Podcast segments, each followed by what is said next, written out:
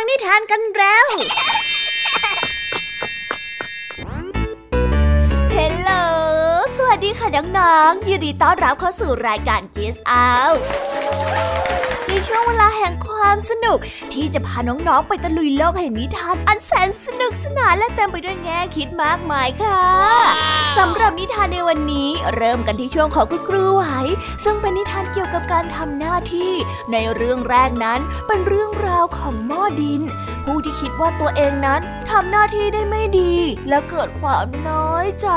จนอยากจะเลิกทำงานซะให้ได้ และในนิทานเรื่องนี้ มีชื่อเรื่องว่า ประโยชน์ที่แตกต่างกัน ส่วนอีกเรื่องนั้นเป็นเรื่องราวของคนที่ไม่อยากทำหน้าที่ของตนเองอีกต่อไปแล้ว จึงหวังว่าจะได้สิ่งศักดิ์สิทธิ์มาช่วย จึงทำให้เขานั้นเดินทางไปยังพื้นที่อันไกลโพ้นกับนิทานที่มีชื่อเรื่องว่า ไม่มีอะไรที่บ่อน้ำผู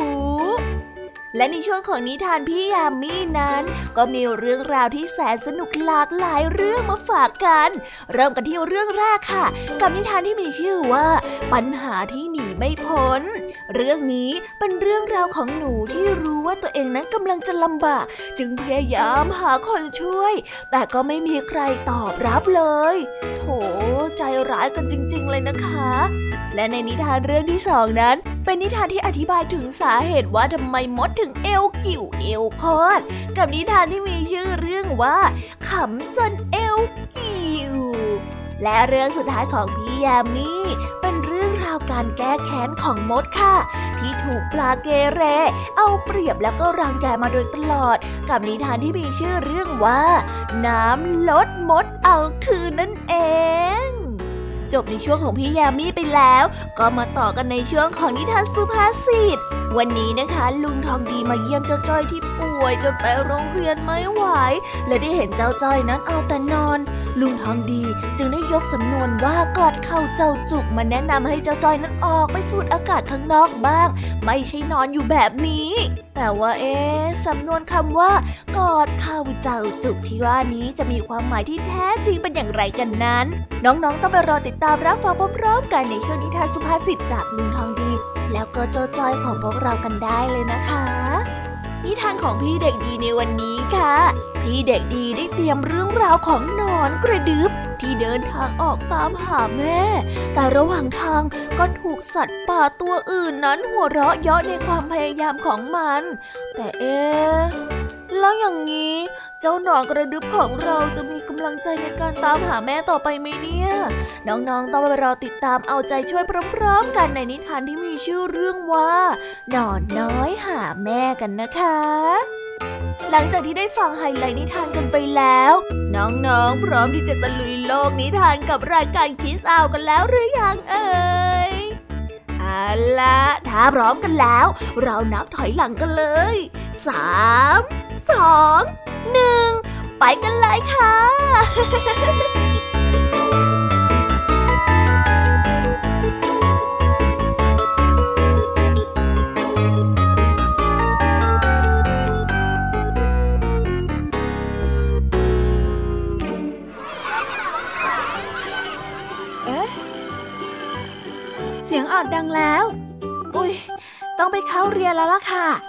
รอช้า เราไปหาคุณครูไหวกันเถอะ ไปกันเลย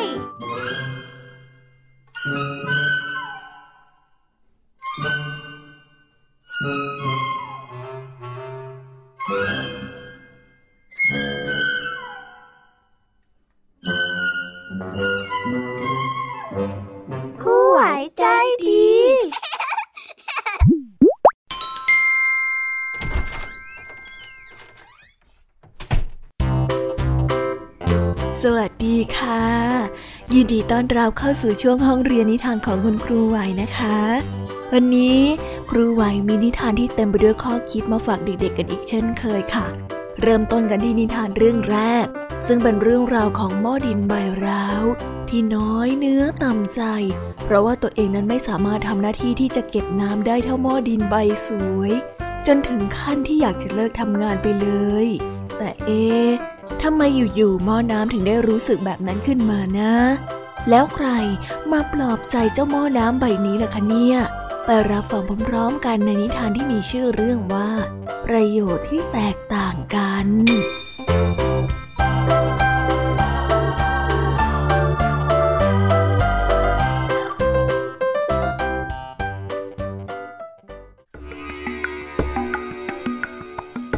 ชาวอินเดียคนหนึ่งห่วงสองปีที่ผ่านมา ผู้คนจะพบเห็นจนชินตาว่า บนบ่าของเขานั้นมีหม้อดินใบใหญ่วางอยู่ และได้วางอยู่ข้างละใบ หม้อดินใบหนึ่งนั้นมีรอยที่ร้าวในขณะอีกใบหนึ่งสวยงามแบบไร้ที่ติหม้อใบสวยนั้นสามารถบรรจุน้ำเอาไว้เต็มเปี่ยม นับจากลำธารจนถึงบ้านของเจ้านาย ขณะที่หม้ออีกใบหนึ่งนั้น เมื่อมาถึงปลายทาง ก็กลับเหลือน้ำเพียงแค่ครึ่งเดียว เท่ากับว่าชายคนนี้คนน้ำมาได้แค่เที่ยวละหม้อทุกครั้งไป แน่ละค่ะ เพราะว่าหม้อดินใบสวยนี้ย่อมภาคภูมิใจในตัวเองที่ทำหน้าที่ได้สมบูรณ์และก็ครบถ้วน ในส่วนของหม้อดินใบร้าว นอกจากจะอดไม่ได้ ที่จะรู้สึกน้อยเนื้อต่ำใจ ในความที่ไม่สมประกอบของตัวเองแล้ว มันยังรู้สึกผิดกับการทำหน้าที่ของมันไม่ได้เต็มเม็ดเต็มหน่วย หลังจากสองปีเต็มที่แบกความทุกข์ระทมนั้นไว้ วันหนึ่งมันจึงได้ตัดสินใจ เอ่ยปากกับคนที่หาบน้ำไปว่าขอโทษนะฉันฉันขอพูดหน่อยเถอะ ฉันรู้สึกร้ายใจเหลือเกิน ฉันอยากจะขอโทษท่าน ตลอดสองปีที่ผ่านมานี้ ฉันทำงานให้ท่านได้เพียงแค่ครึ่งเดียวเท่านั้น นอกจากนั้นรอยร้าวบนตัวของข้ามันก็ทำให้น้ำรั่วไหลไปตลอดทั้งทางข้ามันไม่ดี ข้ามันทำหน้าที่นี้ไม่ดีเมื่อได้ฟังเช่นนั้นแล้ว คนขนน้ำก็ปล่อยรู้สึกเสียใจไปด้วย และแล้วเขาก็ได้พูดว่า เอาล่ะ ระหว่างที่เราเดินทางกลับบ้านไปหาเจ้านายเนี่ย ฉันอยากให้เธอสังเกตดอกไม้สวยๆที่ข้างทางเดินสักหน่อย เธอไม่ได้สังเกตหรอกหรอ ว่าทำไมดอกไม้ป่าเหล่านั้นถึงได้งอกงามเฉพาะฝั่งที่ฉันแบกเธอเท่านั้นทำไมมันถึงไม่ขึ้นอีกฟากหนึ่งด้วยล่ะ นั่นก็เป็นเพราะว่าฉันได้ตระหนักถึงข้อจำกัดของเธอ ฉันจึงได้อาศัยเงื่อนไขนี้เพราะเมล็ดพันธุ์ดอกไม้ป่าตรงทางเดินที่ฉันแบกเธอเสมอมา และทุกๆวัน ขณะที่เราเดินกลับบ้าน เธอเองก็ช่วยรดน้ำให้กับมัน แล้วในสองปีนี้ ฉันก็ได้เด็ดดอกไม้สวยๆนี้ไปปักที่แจกันให้เจ้านายของเราด้วย นี่ถ้าหากไม่มีเธอแล้วแล้วก็ เจ้านายคงไม่มีโอกาสได้เห็นดอกไม้ป่าที่แสนสวยงาม ที่ผลิสะพรั่งอยู่ระหว่างทางมาประดับบ้านแน่ๆ เธอเองน่ะก็มีข้อดีนะ ขอบใจท่านมากนะ ที่ท่านมองเห็นความดีในตัวของข้า ต่อไปนี้ข้าจะทำหน้าที่ของข้าให้เต็มที่ข้าขอบใจท่านมากนะ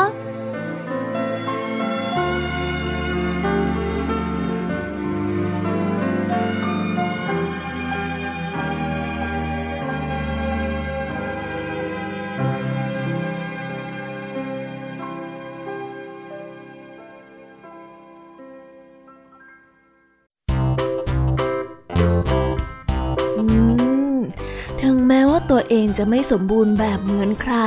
แต่ว่าเจ้าหม้อน้ำใบร้าว ก็สามารถสร้างคุณค่าให้กับโลกใบนี้ได้แบบที่มันเป็น ซึ่งถือว่าเป็นเรื่องราวที่งดงามสุดๆไปเลยค่ะ คนเราก็เหมือนกันนะ เราสามารถทำในสิ่งดีๆ ได้เสมอ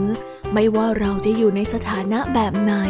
ไม่ต้องน้อยใจไปนะคะ ในวันที่เรายังทำอะไรได้ไม่มาก ลงมือทำได้แค่ไหน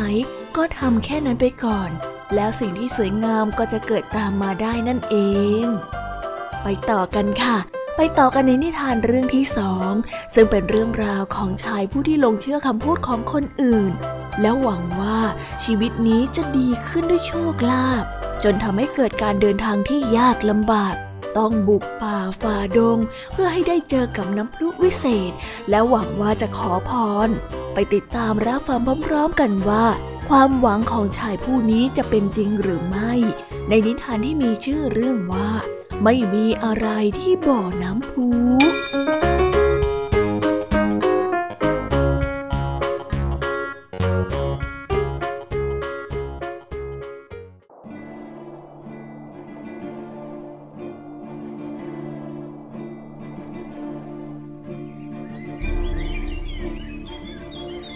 กันละครั้งหนึ่งนานมาแล้ว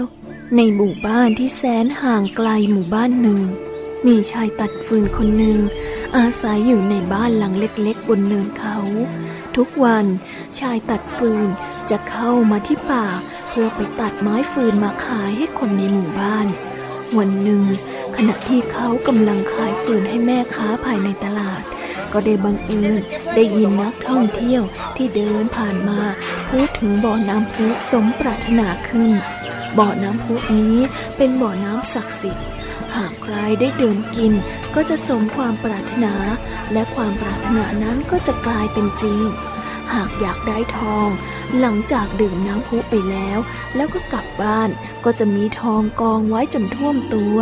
หากอยากได้เงินก็จะมีเงินมากมาย กองจนท่วมพื้นบ้าน แต่ทางไปบ่อน้ำพุนั้นไม่ใช่เรื่องง่าย ต้องเข้าไปในป่า ปีนขึ้นไปบนเขาหลายสิบลูก ผ่านแม่น้ำเชี่ยวกลาดหลายสาย ซ้ำระหว่างทางยังเต็มไปด้วยอันตรายจากสัตว์ป่ามากมาย ต้องใช้ความพยายามและความอดทนมุมานะเป็นอย่างมาก จึงจะไปถึงจุดหมายได้ ชายตัดฟืน ฟังแล้วก็รู้สึกสนใจ เย็นนั้นพอกลับไปถึงบ้านก็ได้เตรียมข้าวของสำหรับการเดินทางตามหาบ่อน้ำพุในทันที พอรุ่งเช้าก็ได้ออกเดินทางด้วยความมุ่งมั่น และความหวังที่จะดื่มน้ำพุ แล้วขอให้ตนกลายเป็นเศรษฐี จะได้ไม่ต้องมาลำบากตัดฟืนไปขายที่ตลาดอีกต่อไป ปกติแล้ว ชายตัดฟืนจะมีรูปร่างที่สูง และก็เต็มไปด้วยกำลังวังชาที่เกิดจากการแบกฟืนไปขาย รวมถึงความมุมานะ ถึงแม้ว่าจะเจอปัญหาหรือว่าอุปสรรคใด ๆ ก็ใช้ความพยายามและความอดทนผ่านไปได้ จนกระทั่งถึงบ่อน้ำพุในที่สุด ชายตัดฟืนนี้ พอเห็นบ่อน้ำพุแล้วก็ดีใจเป็นอย่างมาก ได้รีบใช้แก้วลองน้ำพุ แล้วก็ได้พูดเสียงดังว่า ข้าขอให้ตนเอง ร่ำรวยเงินทอง มีเงินเกลื่อนบ้าน มีทองสูงท่วมหัวด้วยเถิด โอ้โหข้าจะรวยกันแล้ว ขอสักอึกหนึ่งเถอะจากนั้นก็ดื่มน้ำพุลงไป ชายตัดฟืน เดินทางกลับบ้านด้วยความกระยิมยิ้มย่อง พลางคิดในใจว่า ต่อไปตนจะสบายแล้ว เพราะร่ำรวยมีเงินทองกิน เหลือกินเหลือใช้ ไม่ต้องทำงานหนักอีกต่อไป แต่เมื่อกลับมาถึงบ้านของตน กลับไม่พบเงินมากมายตามที่หวัง มีเพียงโต๊ะและเตียงนอนเก่าๆของเขาเท่านั้น ชายตัดฟืนจึงได้รู้ว่า ไม่มีบ่อน้ำพรุศักดิ์สิทธิ์อะไรทั้งนั้น เขาโง่เขลาเบาปัญญาไปเองแท้ๆนิทานเรื่องนี้ก็ได้สอนให้เรารู้ว่า ความพยายาม มุมานะ หากใช้ไปในทางที่ถูกต้อง ก็ย่อมจะเกิดผลประโยชน์ที่มากมาย แต่หากใช้ในการทำเรื่องที่ไร้สาระ สุดท้ายแล้วก็จะกลายเป็นเรื่องที่เปล่าประโยชน์เท่านั้น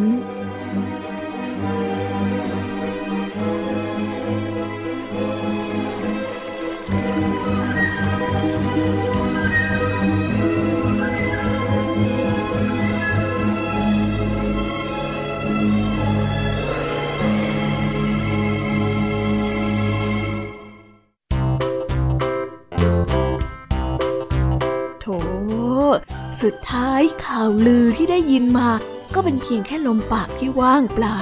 ไม่มีอะไรเกิดขึ้นทั้งนั้น แถมยังเสียเวลาเดินทางอย่างเหน็ดเหนื่อยอีกด้วย นี่แหละนะ คนที่ไม่เชื่อในตัวเอง และหวังให้โชคลาภช่วย สุดท้ายก็กลายเป็นคนที่เหนื่อยฟรีไปเลย ว้าตอนนี้หมดเวลาห้องเรียนของนิทานคุณครูไหวกันไปแล้วค่ะ แต่ไม่ต้องเสียดายไปนะคะ เพราะว่าตอนนี้พี่ยามีมารอน้องๆในช่วงถัดไปแล้วล่ะค่ะ งั้นครูไหวต้องขอส่งต่อเด็กๆ ให้ไปฟังนิทานกับช่วงพี่ยามีกันเลยนะ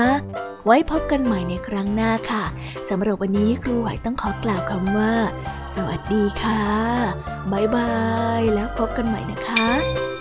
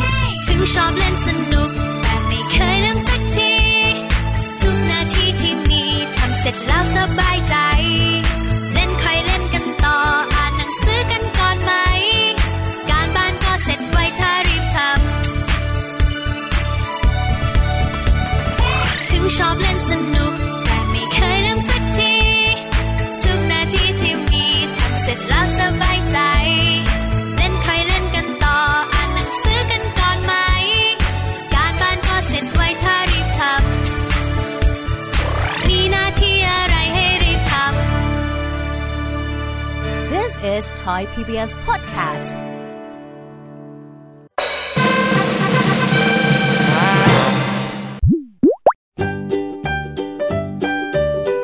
เย้เย้เย้เย้ได้เวลานิทานหันษากับพี่แยมมีแล้วยินดีต้อนรับน้องๆทุกคนมาตะลุยโลกนิทานพร้อม ๆ กันในช่วงเวลาแห่งความสนุกนี้นะคะ นิทานเรื่องแรกที่พี่ยามีได้เตรียมมาในวันนี้ เป็นเรื่องราวของเจ้าหนูตัวน้อย ที่รู้ว่าตัวเองนั้นกำลังจะลำบากค่ะ มันจึงได้ไปขอความช่วยเหลือจากสัตว์ตัวอื่นในระแวกนั้น แต่ไม่ว่าจะไปถามใคร ก็ไม่มีใครยินดีช่วยมันเลยสิคะโอ้ย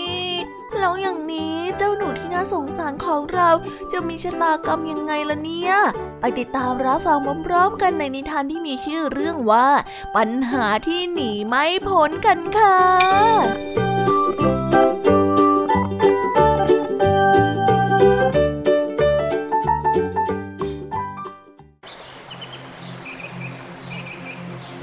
ตัวหนึ่งได้แอบมองลอดรอยแตกของกำแพง เพื่อดูว่าชาวนากับภรรยาของเขานั้นแกะห่ออะไรอยู่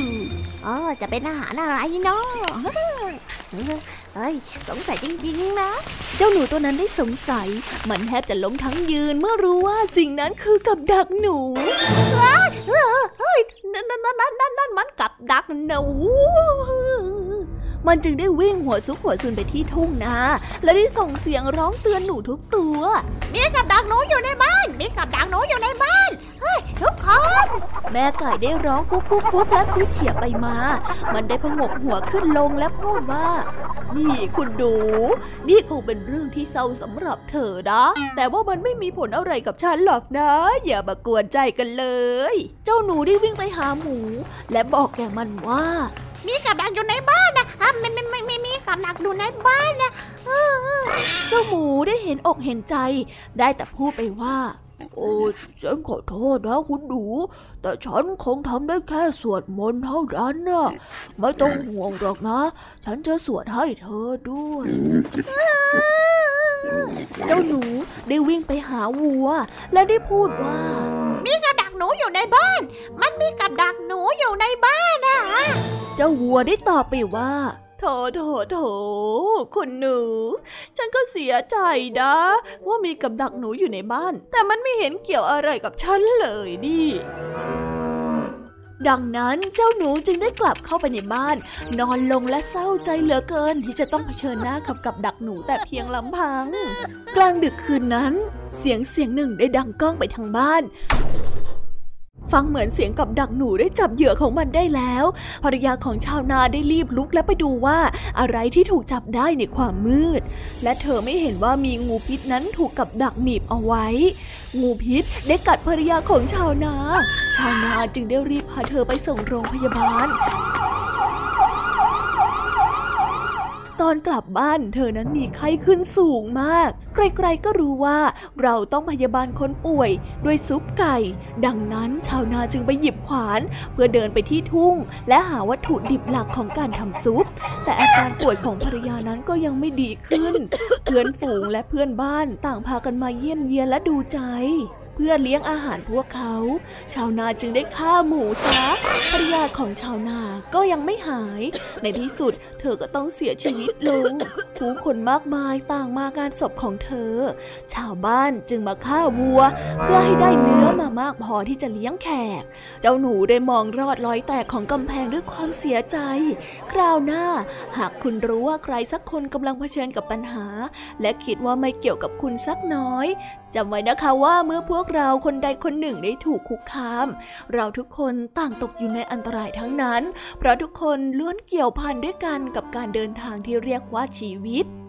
เราต้องคอยเฝ้าดูแลกันและกัน และพยายามให้กำลังใจอีกคนเอาไว้เอ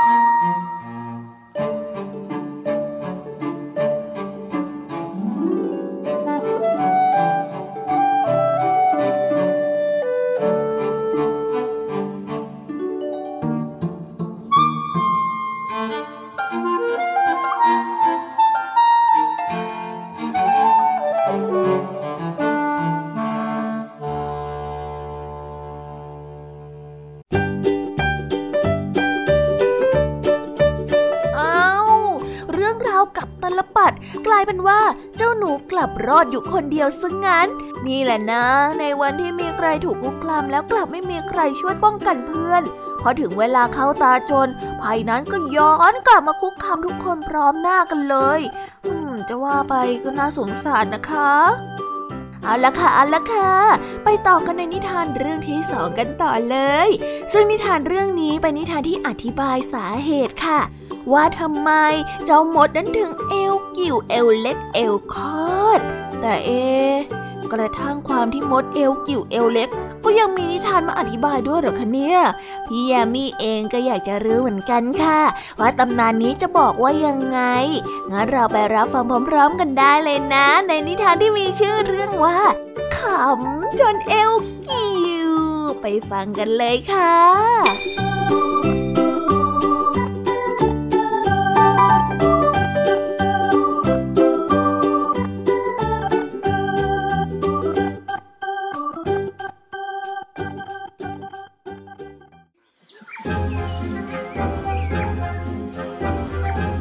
วนแห่งหนึ่ง มีมดชราแสนฉลาดและน่านับถืออยู่ตัวหนึ่งอาศัยอยู่ เนื่องจากมันอยู่ที่นี่มานานแล้ว สัตว์ตัวอื่นในสวนก็ต่างมาขอคำแนะนำจากมันอยู่เสมอ วันหนึ่งนอนตัวหนึ่งมาปรึกษามดชราว่า แม่เท่านะ แม่เท่าเฮ้แอมแม่เท่า ไม่คิดหรือจ้าว่าหนอนหนุ่มอย่างข้าต้องการใครบางคนมาดูแลเย็บผ้าแล้วก็ทำอาหาร ให้ เออ ข้าหวังว่า ท่านคงจะรู้นะว่าข้าเนี่ยหมายความว่าอย่างไร เจ้าหมายถึงภรรยาใช่ไหมมดชราได้กล่าวอย่างรู้ทัน เจ้าต้องการภรรยาสินะก็ใช่นะสิ ถูกต้องแล้วล่ะจ้ะแม่เท่าเฮ้ยนอนหนุ่มได้ตอบ และแล้ว เมื่อแม่เท่ารู้ดีว่าข้าต้องการอะไร ท่านจะไม่ช่วยหาภรรยาให้ข้าหน่อยหรือฮะข้าขอหนอนสาวที่สวยและก็แข็งแรงดีด้วยนะจ๊ะขอได้ไหมจ๊ะข้าไม่รู้ว่าข้าจะทำสำเร็จไหมนะมดชราได้พูดอย่างไม่มั่นใจแม่แม่เท่าก็รู้จักสัตว์ทุกตัวในสวนนี้นะ นอนหนุ่มยังแยงขึ้น เอาล่ะ ตกลง ข้าคิดว่า ข้าคงจะหาได้ โอ้ยขอบคุณเลยแม่เท่าขอบคุณมากนะจ๊ะข้าหวังว่าจะได้ข่าวดีจากแม่เท่าอีกไหนไม่นานนี้นะข้ารู้ว่าแม่เท่าจะเลือกเจ้าสาวให้กับข้าเป็นอย่างดีเลยนอนหนุ่มได้พูด และได้ลามดชารากลับไปอย่างร่าเริง อีกสองสามวันต่อมา มดชาราได้มีโอกาสพบกับตะขาบสาวตัวหนึ่งฮึฉันว่ามันคงจะเป็นภรรยาที่ดีสำหรับนอนหนุ่มนะ มดชราได้พูดกับตัวเอง และได้ตรงไปหาสัตว์ที่มีขามากมายอย่างตะขาบ หลังจากที่คุยกันชั่วขณะหนึ่งมดชราก็ได้หยอดคำถามเข้าว่า เจ้าอยากจะแต่งงานไหมข้ารู้จักผู้ที่จะมาเป็นเจ้าบ่าวให้เจ้าได้นะจ้าเออฉันอยากแต่งงานนะจ๊ะตอนนี้ข้าสมควรที่จะได้แต่งงานแล้ว กรุณาเล่าเรื่องเจ้าบ่าวที่น่าสนใจให้ข้าฟังหน่อยเถอะจ้าตะขาบสาวได้พูด เขาน่า เป็นสัตว์บกที่ทำงานหนักเลยล่ะ บอกข้าสักทีสิว่าเขารูปร่างหน้าตาเป็นยังไงอะเขาหน่ะตัวยาว ยาวกว่าเจ้ามากเลย แต่ไม่มีขาเลยสักขาเดียว ขาอะไรอย่างนั้นเหรอตะขาบสาวได้ร้องถามและขมวดคิ้วด้วยความสงสัย ก็เพราะว่าเขาเป็นหนอนยังไงล่ะ อะไรนะ แม่เท่าต้องการให้ข้าแต่งงานกับหนอน ที่ตัวชื้นอยู่เสมอ แล้วไม่มีขาด้วยเหรอ ไม่มีทางอะข้าข้าไม่มีความอดทนที่จะเย็บผ้า ให้กับผู้ที่ไม่มีขา แล้วก็ตัวเหนียวชื้นแบบนั้นหรอก ขอให้แม่เท่าคิดทบทวนในสิ่งที่กำลังจะขอร้องข้าอีกทีนึงนะ ก็จริงของเจ้านะ ช่างน่าขันแท้ๆแล้วมดชราก็ได้เริ่มหัวเราะสมกันดีออก ตะขาบสาวกับหนอนหนุ่ม ตะขาบสาวได้พูดอยู่ในลำคอ แล้วก็ได้หัวเราะดังรั่น ขณะที่กำลังคลานออกมาจากมดอย่างรวดเร็ว มดชาราจึงได้ออกมาถามหนอนหนุ่ม มันได้หัวเราะอยู่ทุกครั้งที่คิดถึงข้อเสนอแสนยอดเยี่ยมของมัน ในที่สุดมันก็พบหนอนหนุ่มในตอนบ่ายวันนั้น แม่เท่า เออหาภรรยาให้ฉันได้หรือยังอะจ๊ะหนอนหนุ่มได้ถามอย่างกระตือรือร้นอ๋อได้แล้วได้แล้ว มดชราได้พูดพลางกับการหัวเราะอย่างหนักเจ้าสาวของเจ้าน่ะมีสุขภาพที่แข็งแรงมากเลยนะ ว้าวดีจังเลยอะเออใครกันนะ ช่วยบอกข้าหน่อยนะข้าน่ะอยากรู้จะแย่แล้วข้าไปพบตะขาบสาวแสนสวยตัวหนึ่งเข้า แต่เธอน่ะปฏิเสธไม่ยอมแต่งงานกับเจ้า เธอบอกว่าเจ้าน่ะตัวยาวเกินไป จนเธอไม่มีความอดทนที่จะเย็บผ้าให้กับเจ้าได้ ตลกดีใช่ไหมล่ะมชราก็ได้ระเบิดเสียงหัวเราะดังกึกก้องโอ้มันตลกตรงไหนแม่ให้เจะตลกเลยตาขาวสาวตัวนั้น คิดว่าหล่อนสำคัญมากหรือยังไงอะฮะข้าจะไม่แต่งงานกับหล่อนเหมือนกันข้าจะใส่รองเท้าให้ขาเยอะแยะของหล่อนได้ยังไงอะ แล้วหนอนหนุ่มก็คลานจากไปด้วยความฉุนเฉียวมชราได้ยิ่งขำหนักขึ้นมาอีก มันได้หัวเราะแล้วหัวเราะอีก หัวเราะจนตัวของมันนั้นคลอดลำตัวนั้นจะขาดออกจากกันอยู่แล้ว จึงได้ใช้เชือกเส้นหนึ่งผูกกลางลำตัวของมันเอาไว้แน่นมชราได้ใช้เวลาอยู่นานมาก กว่าจะคิดถึงเรื่องหนอนหนุ่มและตะขาบสาวโดยที่ไม่หัวเราะได้ ในที่สุดเมื่อมันได้เอาเชือกที่ผูกเอาไว้ตรงกลางลำตัวของมันออก ก็ปรากฏว่าลำตัวตรงนั้นของของมันคลอดมาก และนี่เป็นสาเหตุที่มดเอวกิ่วมาจนถึงทุกวันนี้นั่นเอง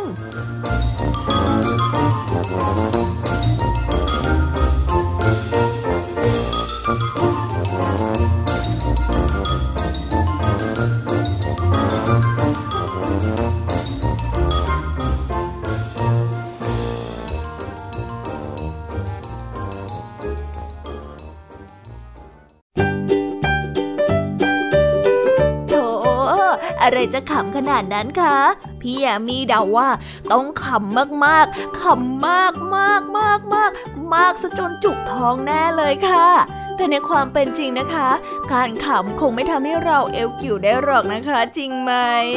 กลับกันค่ะ อาจทำให้เรามีสุขภาพจิตที่ดีขึ้นอีกต่างหากยิ้มเยอะๆนะคะ ขำบ่อยๆด้วย น่าจะช่วยให้เรามีความสุขและก็แข็งแรงขึ้นเยอะเลย แต่เดี๋ยวนะคะ เดี๋ยวเดี๋ยวเดี๋ยวเดี๋ยว ก่อนที่จะไปขำ ยังมีนิทานอีกเรื่องหนึ่งค่ะ นิทานในเรื่องที่สามนี้เป็นเรื่องราวของปลาที่นิสัยไม่ดีค่ะ ชอบฉวยโอกาสในการทำร้ายมดด้วยการดักรอแล้วก็หลอกล่อ แล้วก็มีกลอุบายมากมาย จนวันหนึ่งเจ้ามดก็สบโอกาสให้เอาคืนบ้าง ไปฟังกันได้เลยค่ะว่าคนที่ชอบเกเรและชอบทำร้ายผู้อื่น จะต้องได้รับผลตอบแทนแบบไหน ไปติดตามรับฟังกันในนิทานที่มีชื่อเรื่องว่า น้ำลดมดเอาคืน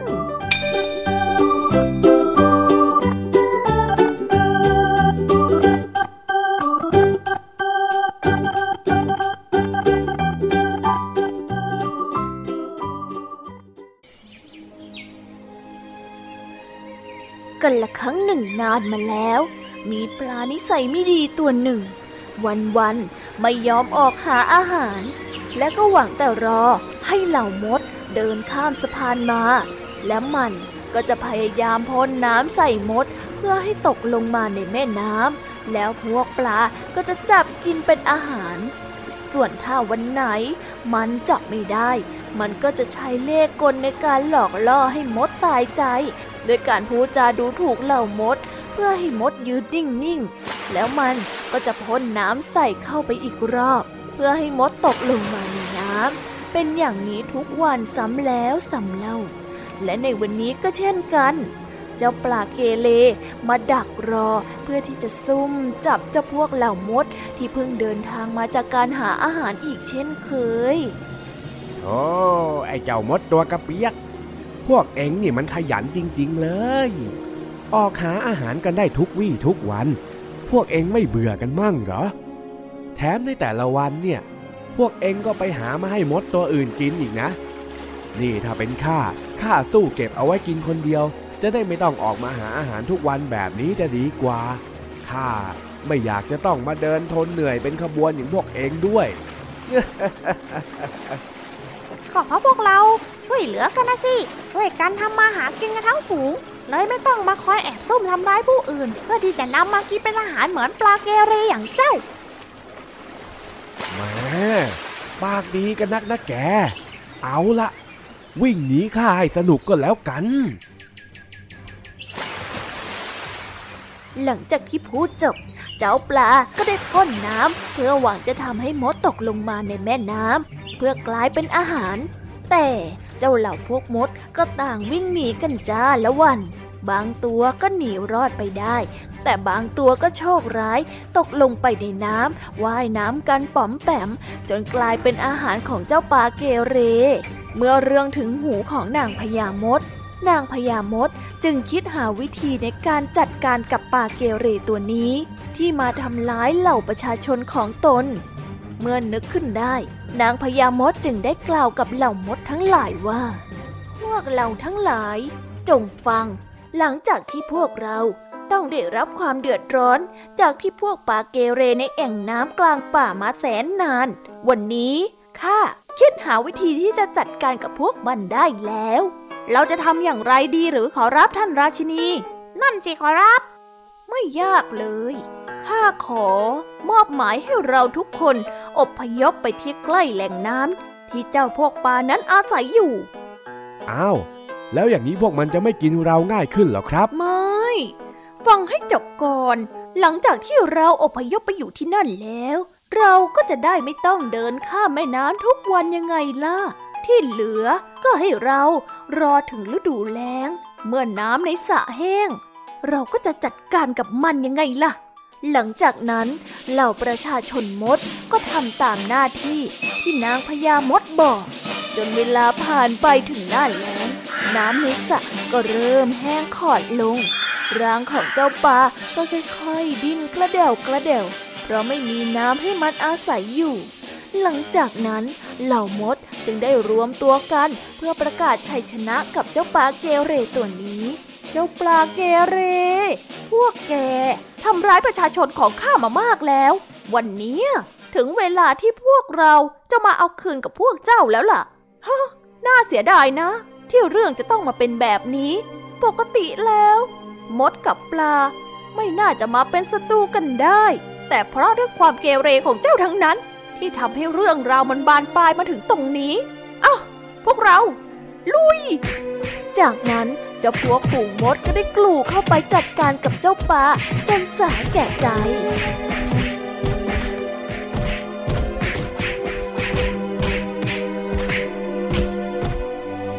นิทานเรื่องนี้ก็ได้สอนให้กับเรารู้ว่า ใครทำอะไรไว้ ก็ต้องได้รับผลของการกระทำหากเราไม่เบียดเบียนกัน ก็จะไม่ต้องมีการแก้แค้น และก็นำมาซึ่งจุดจบที่น่าเศร้าแบบนี้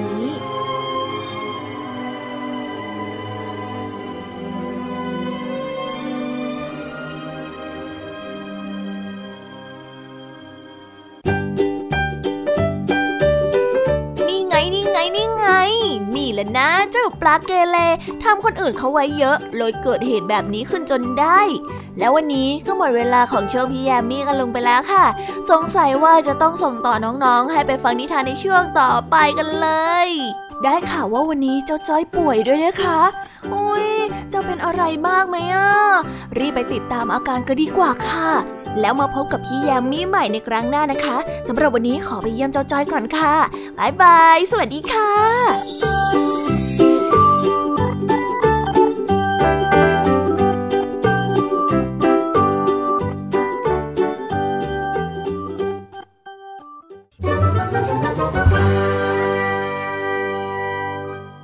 นิทานสุภาษิต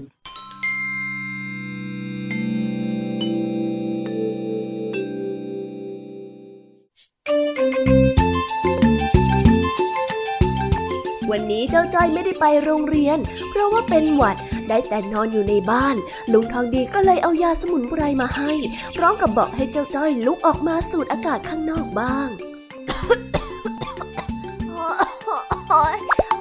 จ็บคอไปหมดแล้วอ้าวอ้าวอ้าวเป็นยังไงล่ะไอ้จ้อย เมื่อสัปดาห์ก่อนเนี่ยยังบ่นว่าข้าไม่ดูแลตัวเองอยู่เลย ดูสิเสียงใครไอเนี่ย โอ้ลุงคนเรามันก็ต้องมีวันที่อ่อนแอกันบ้างสิหรอหรอ อ่อนแอกันบ้างอย่างนั้นหรอเฮ้ยจอยไม่คุยกับลุงน้องดีแล้ว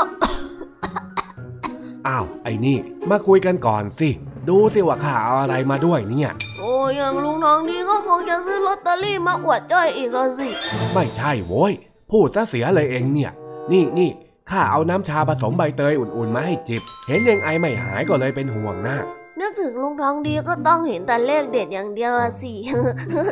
เองเนี่ยเหลวไหลไปเรื่อย ว่าแต่เลขเด็ดที่เองว่านี่เลขอะไรนะโอ้นี่เมื่อกี้ยังว่าจอยอยู่เลยนะลุงอะ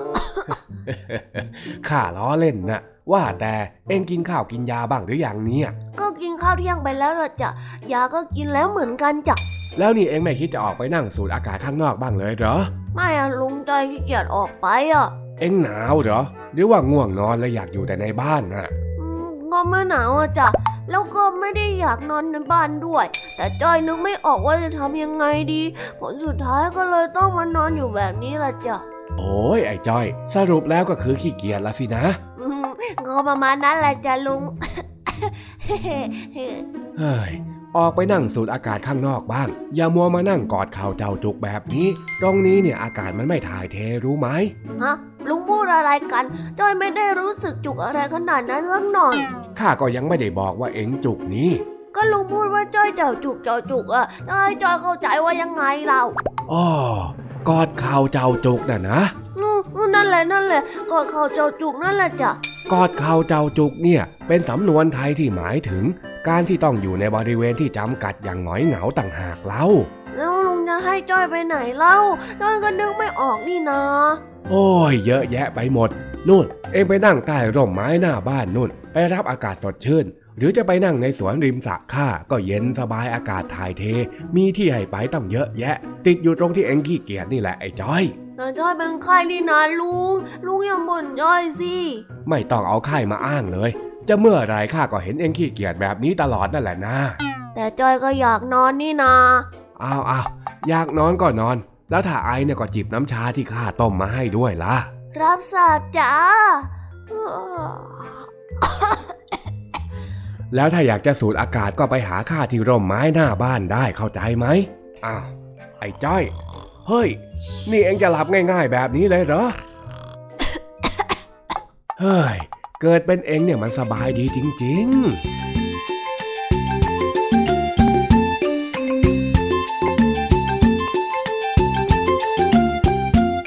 แล้วก็จบกันไปเป็นที่เรียบร้อยแล้วนะคะสำหรับนิทานสุภาษิตในวันนี้ เป็นยังไงกันบ้างล่ะคะ สนุกสนานกันหรือเปล่าเอ่ยนิทานสุภาษิตจบกันไปแล้ว แต่เราก็ยังมีนิทานเด็กดีมารอน้องๆอยู่ในช่วงท้ายรายการนะคะ งั้นเราไม่รอช้าไปฟังนิทานเด็กดีกันเลยค่ะ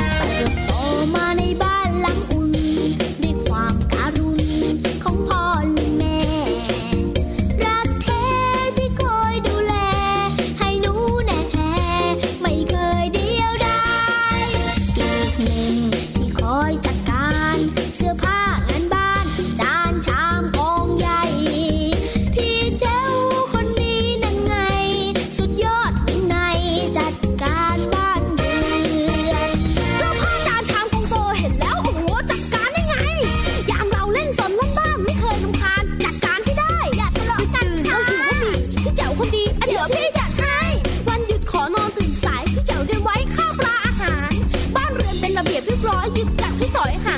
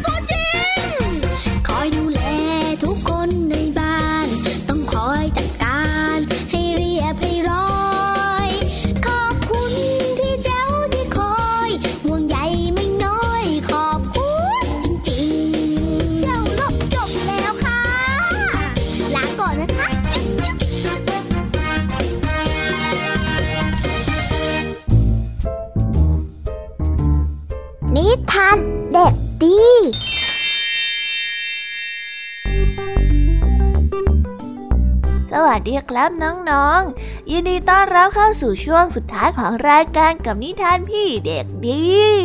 นิทานที่พี่เด็กดีได้เตรียมมานี้ เป็นเรื่องราวของเจ้าหนอนกระดึบกระดึบที่มันได้ออกเดินทางตามหาแม่ แต่ในระหว่างทางก็ถูกสัตว์ป่าต้นอื่นนั้นหัวเราะย้อนในความพยายามของมัน เอ๊แล้วอย่างนี้เจ้าหนอนกระดึ๊บของเราจะมีกำลังใจในการตามหาแม่ต่อไปไหมครับเนี่ย ไปเอาใจช่วยเจ้าหนอนน้อยกระดึบนี้พร้อมๆกันได้เลย ในนิทานที่มีชื่อเรื่องว่า หนอนน้อยหาแม่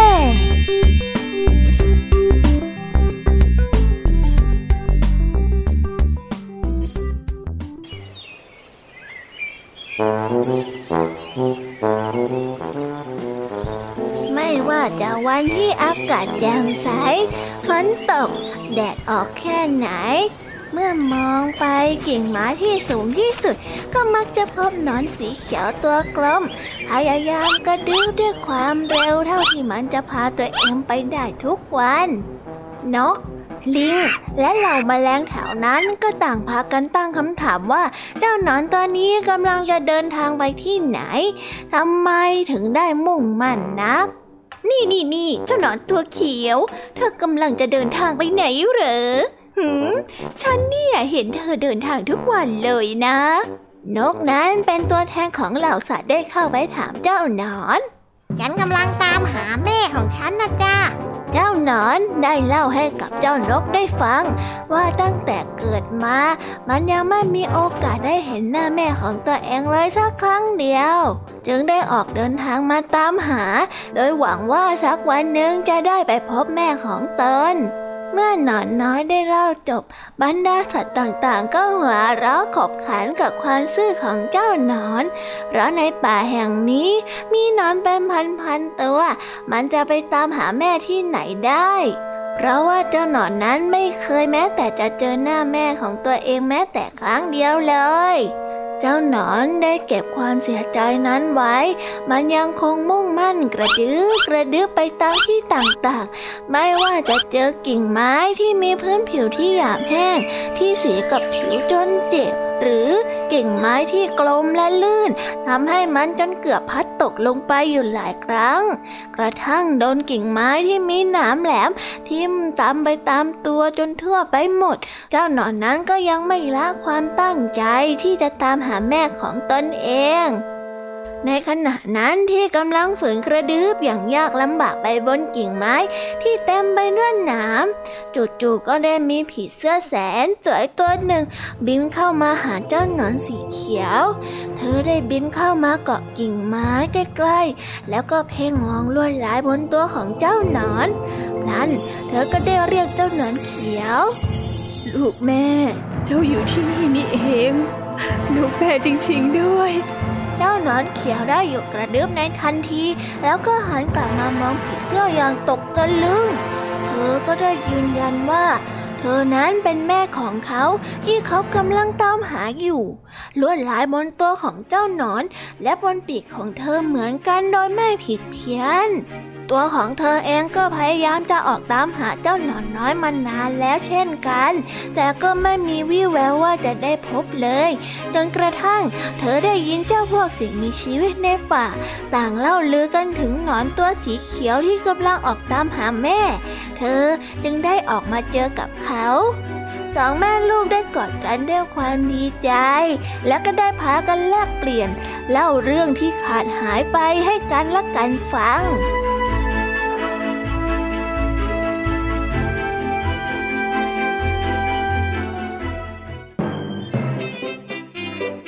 นิทานเรื่องนี้ก็ได้สอนให้เรารู้ว่า อย่ายอมแพ้อะไรง่ายๆ เพราะคำพูดของคนอื่น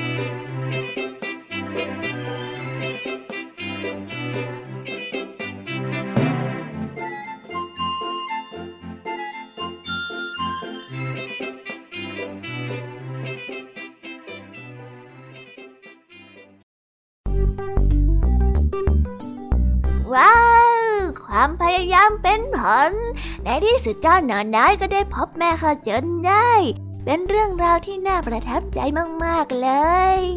แต่ว่าตอนนี้เวลาของรายการคิสอาก็หมดลงไปแล้วครับ ใครที่ฟังนิทานไม่ทัน ก็สามารถไปรับฟังย้อนหลังได้ที่ไทย PBS Podcast กันนะครับสำหรับวันนี้ ขอร่ำลากันไปก่อน ไว้พบกันใหม่นะครับบ๊ายบาย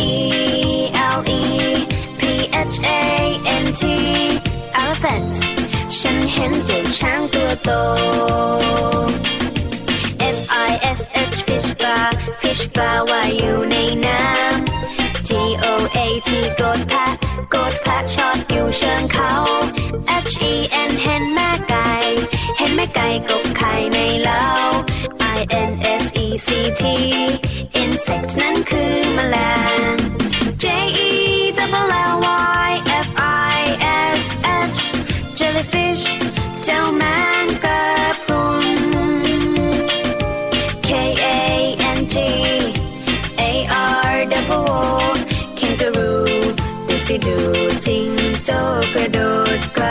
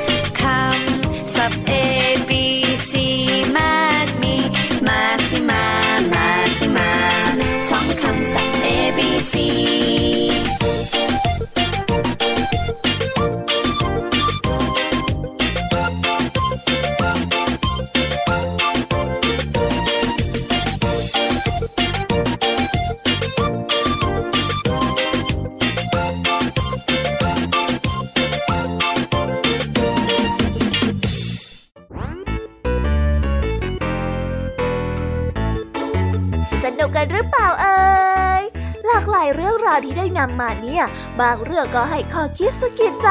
บางเรื่องก็ให้ความสนุกสนานเพลิดเพลิน แล้วแต่ว่าน้องๆเนี่ยจะเห็นความสนุกสนานในแง่มุมไหนกันบ้าง ส่วนพี่ยามีแล้วก็พ่องเพื่อนเนี่ยก็มีหน้าที่ในการนำนิทานมาส่งตรงถึงน้องๆแค่นั้นเองล่ะค่ะ แล้ววันนี้นะคะ เราก็ฟังนิทานกันมาจนถึงเวลาที่กำลังจะหมดลงอีกแล้วอะหอย ยามีต้องคิดถึงน้องๆอีกแน่เลย แต่ไม่ต้องห่วงนะคะน้องๆ พี่ยามีเนี่ยขอสัญญาเลยว่า จะกลับมาพบกันใหม่พร้อมกับนิทานที่แสนสนุกแบบนี้กันอีกแน่นอนค่ะน้องๆ อย่าลืมนำข้อคิดดีๆ ที่ได้จากการรับฟังนิทานที่แสนสนุกของคุณครูไหว พี่ยมมี่ลุงทองดีแล้วก็เจ้าจ้อย และก็นิทานจากพี่เด็กดีในวันนี้ไปใช้กันด้วยนะคะเด็กๆ เอาไว้พบกันใหม่ในวันพรุ่งนี้นะสำหรับวันนี้พี่ยมมี่ต้องขอตัวลากันไปก่อนแล้วล่ะค่ะค่ะ สวัสดีค่ะ บ๊ายบายนะคะน้องๆ และพบกันใหม่ค่ะ